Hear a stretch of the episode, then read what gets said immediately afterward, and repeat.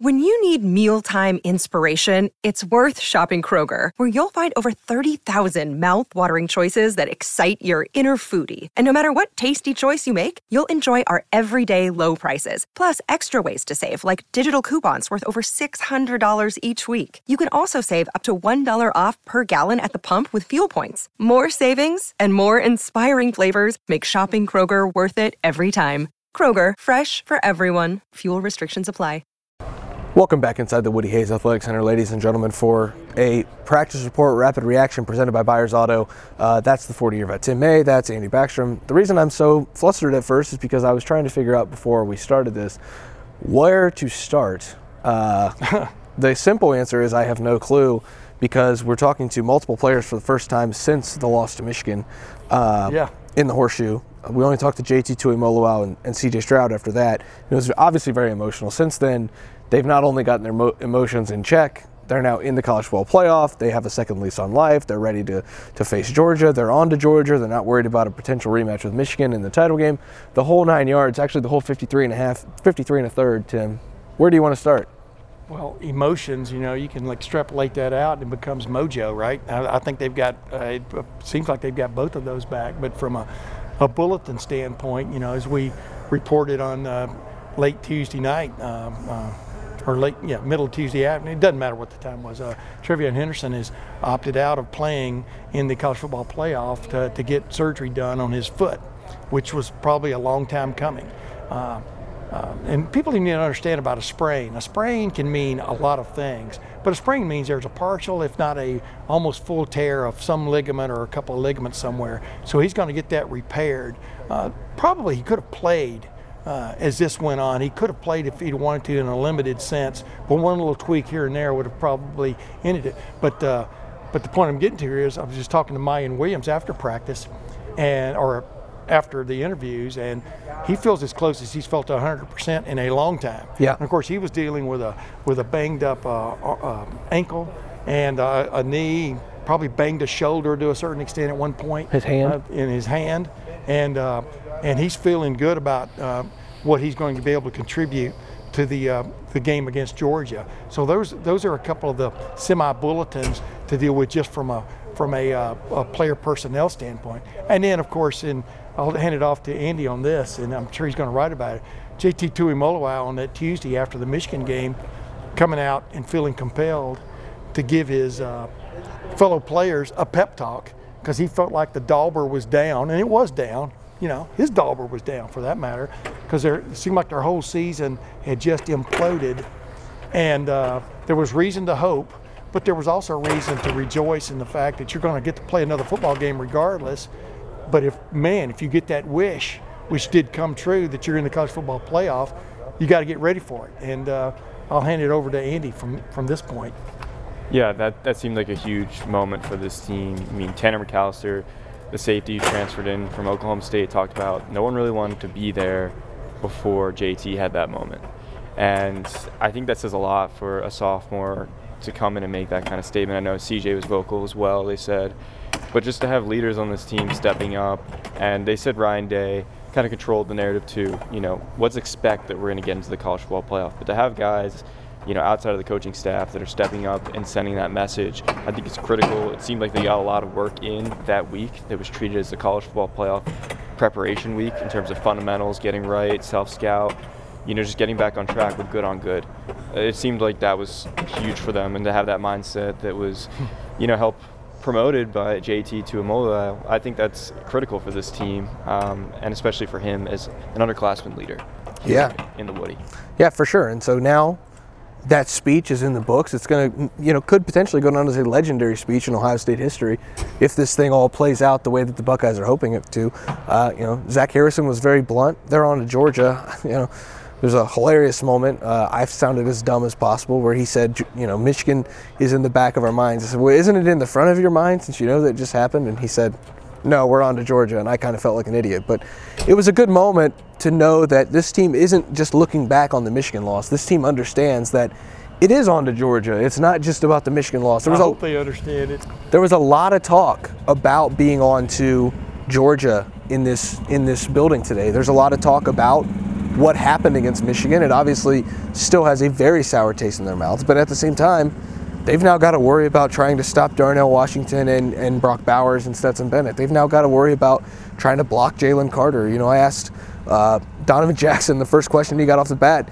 I just asked him, I said, hey, how good is Jalen Carter? And the, the, the, interview went from there because that's how good Jalen Carter is, you yeah. have to ask. So there's a lot to worry about with this Georgia team, and I think the Buckeyes are doing a good job of, of keeping Michigan in that game at arm's length, but not letting it get much further away than that. Making sure that it's still there, but it's not the only thing they're they're focusing about. They're not still licking their wounds. They're on to Georgia. They're ready to play for a national championship. I tell you what, man. I hope it's in the front of their minds. Georgia's the number one team in the country. It's undefeated. It just won the Southeastern Conference championship. This is the real deal. This is the best team they've played. They will have faced this year, including the team that just beat them, in my opinion. So. Uh, I, you know, these guys aren't fools. They understand what's going on. You know, it's, it's hard uh, two weeks before a game to, to be up for a game because what, what you really want that is once you get to Atlanta for things to really ramp up. And yeah. Uh, I, I, think Ryan Day is a pretty good does a pretty good job of that. I mean, we saw that in the Sugar Bowl a couple of years ago, the college football playoff win over Clemson. Uh, then they got decimated from a health standpoint, and then got decimated further once the game started uh, from a health standpoint against Alabama. So that, I wouldn't have called that of even a, a fair fight. Uh, but uh, but the bottom line is they, they know what's in front of them, and it's kind of like their Christmas has already come. Their Christmas came when Utah beat the daylights out of Southern California in the second half. Yeah. And they understand that. It's like a new lease on life. And they're all looking forward to it. They've got a Heisman Trophy finalist quarterback. Well, so does Georgia. You know what I mean? Yeah. But the bottom line is they're led by a guy who uh, really wants to put his stamp on things, but already has to a certain extent. I'm talking about C.J. Stroud. And, uh, and then past that defensively, I was talking to Cam Brown. You know, cornerbacks have to have a short memory, as he says. You got to forget what just happened. But you know what? You got to learn from what just happened. And that's the key. Uh, this defense has been grilled. They were schooled the day after. They came out and ran some things and, and said, all right, this is what went wrong on those five breakaway plays for 350 yards and five touchdowns, which really cost them that game against Michigan when you when you boil it all down. And uh, so we'll see. The proof will be in the pudding on the December 31st. But uh, this defense feels like it learned some valuable lessons, especially on the backside of the defense. Uh, but we're going to find out. Yeah, and they're going to stay aggressive. That was made clear. Jim Knowles yeah. is not going to change his ways. The scheme isn't going to change. They're going to fix what happened. A lot of that was fixable. Um, you know, just a matter of not executing. Missed assignments was repeated today defensively that was the problem against Michigan. Another thing I wanted to point out is that you know a lot of attention's been on Jackson Smith-Njigba after opting out himself and not playing in the college football playoff because of his nagging injury with the hamstring, and a lot of people have been critical of that. C.J. Stroud passionately talked about that today. Talked about you know defending his teammate, how hard you know Jackson has worked at trying to get back to the field. And then same thing with TreVeyon. A lot of criticism I've seen on social media about him opting out as well um, and people have, you know, his own teammates come to defense of him as well. And I think just important to point out that these guys did play through injuries. Like there yeah. was a point tried where JSN to, yeah. tried to come back. He didn't have to play against Toledo. He didn't have to play against Iowa, even though he didn't play that full game. Same thing with TreVeyon. Didn't have to come back against Maryland or play through any of the games he did post Toledo. And you know, some of those guys would have just, or they could have just opted out and not played at all. So yeah. that's something to remember. And that was certainly conveyed today by their teammates that, hey, they already did more than was maybe asked of them. Other programs, other ways, you know, they might have just called it a season, shut it down, get fully healthy for the next year, or in JSN's case, start looking towards the NFL. So that's something to keep in mind when you look at this team and what they can or can't do. But they've been preparing like this all season. They've had injuries all year. They've needed to win without certain guys. So it's nothing new for this kind Here's of Here's something that's proven every day, though, especially when things like this happen. Uh, there are jackasses out there that are going to make comments. I mean, that's just the way it is. Uh, and we've talked about this before, Spence. Uh, they've played all year without Jackson Smith-Njigba. Yep. This team got what 25 or 30 plays out of Jackson Smith-Njigba, maybe 30, maybe 40. I don't, I didn't do the, I didn't do the count. My point is, Emeka Egbuka, yes, exactly. But you know what I'm saying. Emeka Egbuka, Julian Fleming, you know, everybody like like somebody asked uh, uh, Marvin Harrison Jr. that question. You know, well, what's it going to be like? Well, he had Marvin Harrison Jr. kind of pointed out we played without him all year. wasn't slamming Jackson, but this team. My big line is this team has moved on. You know, the train has moved on, and uh, now TreVeyon. Um, that was it. You never knew how many plays you were going to get out of him. He was giving it the old college try, but sometimes there comes to the point where the old college try hurts a little bit too much. He probably could have played if he, you know, maybe, but uh, that's a maybe. The bottom line is it's better off for him for sure, and for this team for next year, for him to get to as close to 100% as he can get again. Yeah, because March 5th, March 6th, whenever they kick off spring practice, right around the corner. Yeah. Hate to say it like that, but Yeah. for TreVeyon Henderson, I'd be more worried about August than uh, March 1st. I know, but you look yeah. forward to you, can I get you. back for spring for spring practice? Yeah. Tim, I think it was more the old university try since this is the Ohio State University. Well. uh, for TreVeyon Henderson. Yeah, but I mean, you know, that's uh, but that's not the cliche. you know, th- the bottom line, as you like to say, Tim, is Miyan Williams is healthy. Yeah. And Dallan Hayden is healthy, and I think, I th- I'm not going to put words in their mouths, but I think Ryan Day and Tony Alford watched back over that Ohio State Michigan game, saw that Dallan Hayden wasn't in the game, and said, "Really? Why? Why wasn't he in the game?" Because he, Ryan Day admitted. Dallan Hayden will be a bigger part of this offense against Georgia than he was against Michigan. Miyan Williams obviously will because he's going to be healthier those two backs are very capable. Even against a front like Georgia's, we talked to Luke Wypler, we talked to Donovan Jackson, Paris Johnson, uh, Dawand Jones. We talked to four of the five starters on the offensive line. Still Yeah. not sure who that fifth starter is going to be. Can Matthew Jones get healthy? We don't know yet. Uh, they all agree that they're going to be able to do things against Georgia. Uh, they know that they can. They're one of the best offenses in the country. It really helps to have proven running backs back there. Dallan Hayden is now a proven running back. He's not just a freshman anymore. Uh, you know, Miyan Williams is more than a proven running back. I asked him if he remembers and looks back on those four carries against Clemson, he said, "Oh yeah, that was kind of an unreal moment from you know." And I thought Miyan did a better job today in front of the media than he has all year. He was talking to us a little more than he usually does. So, you know, this More ru- bubbly. He was more bubbly. yeah, this rushing attack is not is not lacking stars. It can still get the job done without TreVeyon Henderson, uh, as it really has for most of the year. Gotten the job done without TreVeyon Henderson. He hasn't been his normal self. Only But five. like, but like we talked about uh, yesterday, uh, one of the reasons why, and and, and Ryan Day uh, hinted at that was from a pass protection standpoint, uh, Miyan was limited in that game from physically. I was, you know, we're talking to him. He just didn't have that, for one no term, that that that wiggle, you know, because Yeah. of his foot, ankle, um, and he's not really a wiggle guy. Uh, but uh, Dallan Hayden, you just, you just, I think where, what I got was they felt more um, confident with Chip Trayanum in there because they, they were in a come from behind situation in the second Yeah. half, especially, which is when guys would have gotten gotten more carries. So there are all kinds of things that go into that. Sometimes you look back on it when you're a coach or, or a, uh position coach and go, man, you know, why didn't I have so and so in the game there? What were we thinking there? And you go back and yeah. So everybody learns from a loss like that, including, you know, the uh, the substitutional players. But I'm just curious, you know, like Matt Jones. I thought Enokk Vimahi played pretty good in that game. I thought Josh Fryar played pretty well in that game.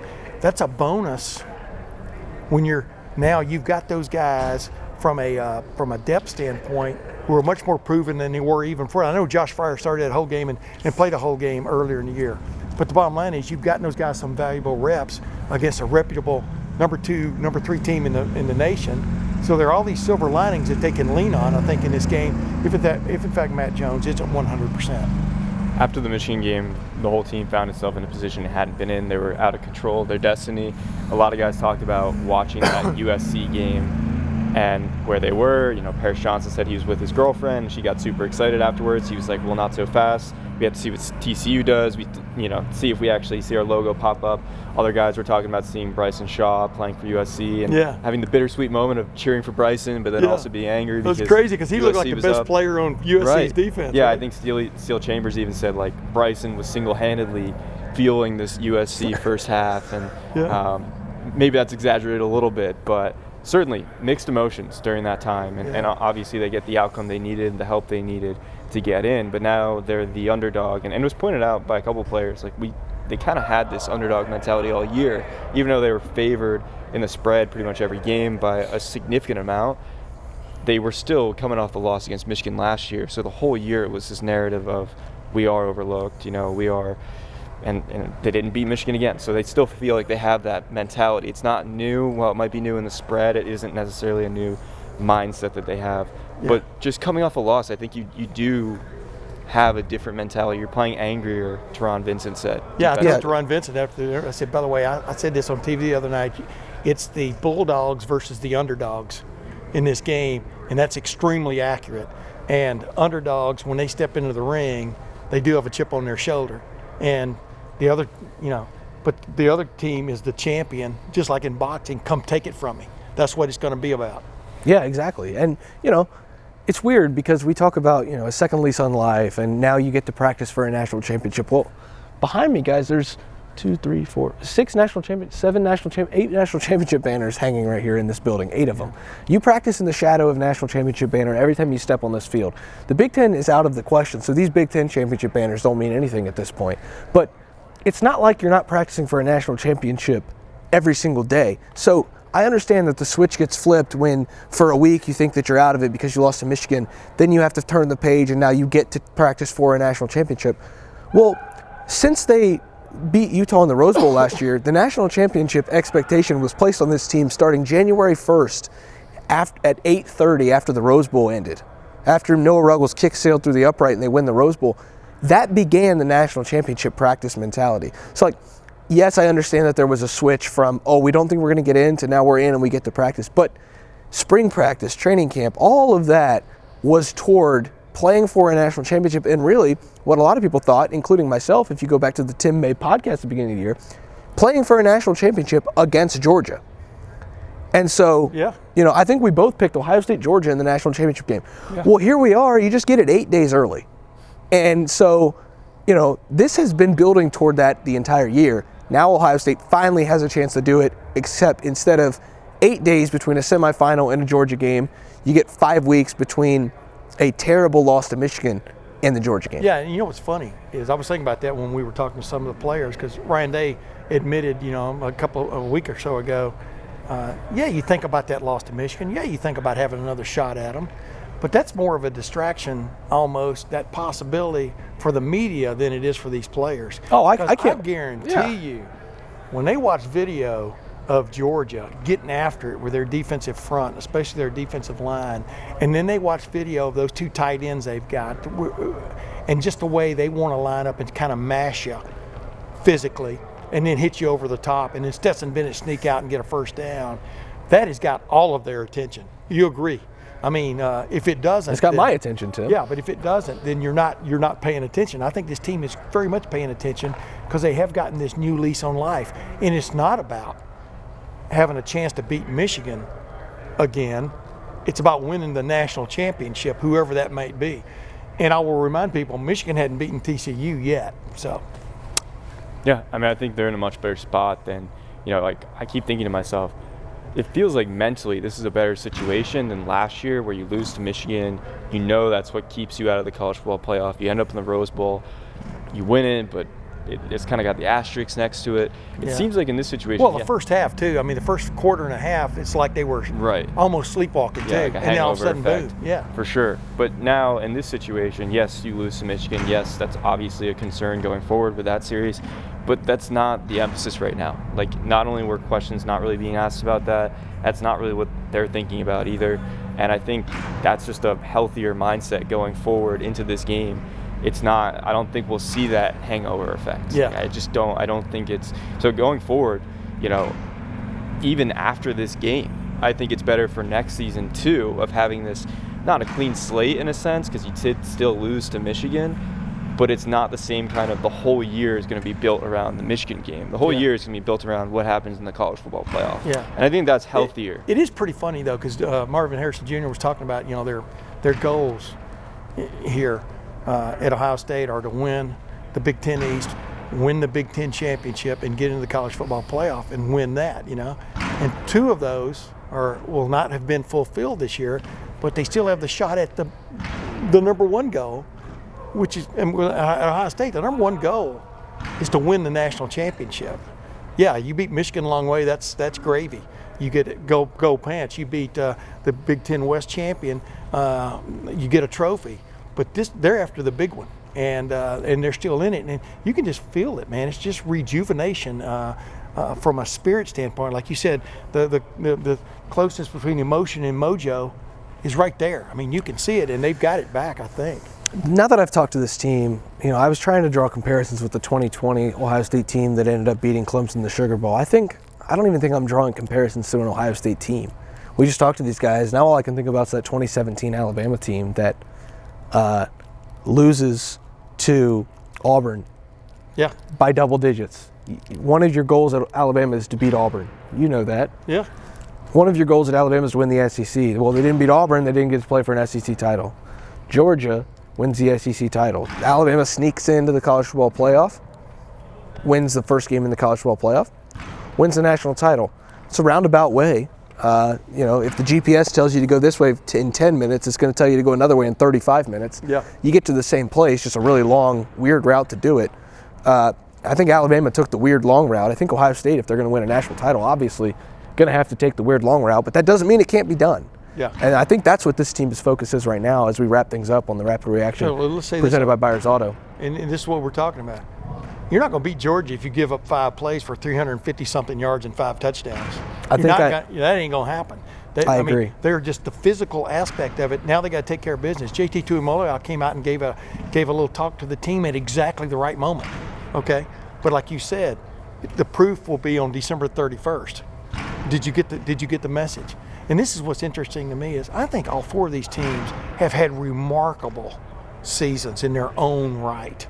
And the idea that now the only one you're going to like just, you know, celebrate is going to be the one that's left standing on January the 9th at SoFi Stadium, when in fact I think Ohio State getting to the college football playoff is such an achievement because it rewarded them for what they had done all the way up to the Michigan game. Agreed? They had put Kinda. they had put themselves to still be in the position after losing, to still be in the conversation. I think there's something to be said about that from a from a, not only a program building standpoint, but by the way you played through the season and stuff. And uh, but now comes the uh, the chance for total redemption.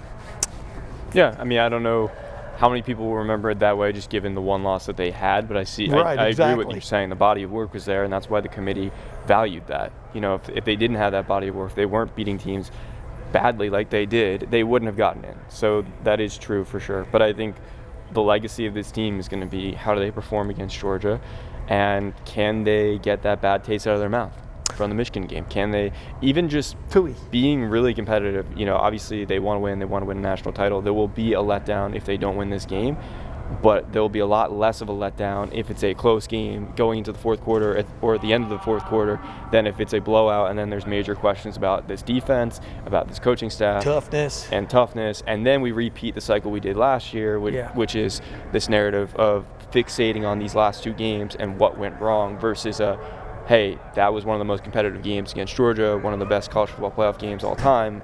There's a very different outcome and narrative there, so Yeah. I think that's going to be the legacy. Yeah, a lot of questions about legacy today as we finally got to talk to these Buckeyes in the aftermath of the Michigan loss, in the look ahead to the Georgia game. Uh, Lettermen Row have full coverage of Ohio State Media Day here in the Woody Hayes Athletic Center as the week goes on. As next week goes on, we get into the Christmas holiday before we head down to Atlanta for Ohio State, Georgia in the Peach Bowl. That's the 40 year vet Tim May. That's Andy Backstrom. I'm Spencer Holbrook. Thanks for watching Rapid Reaction presented by Byers Auto. I think Marvin Harrison Jr. is even about to get out of here, wrapping up with the wide receivers on the on the uh, the crazy catching machine, uh, Monarch that they always are using. So he doesn't have an NIL with that yet, I have no idea. Uh, maybe you can broker that deal, Tim. I Trying to know work on it with him a while ago. I've heard rumors about Ohio State and NIL enough this week. I don't think we need to rehash those. I think we're it's time we get out of here. So again, for Tim, for Andy, I'm Spencer. Thanks for watching. Thanks for listening. Thanks to Byers for sponsoring the video. We'll see you guys back in the Woody Hayes Athletic Center next week for full coverage of Ohio State, Georgia as we inch closer to the Peach Bowl.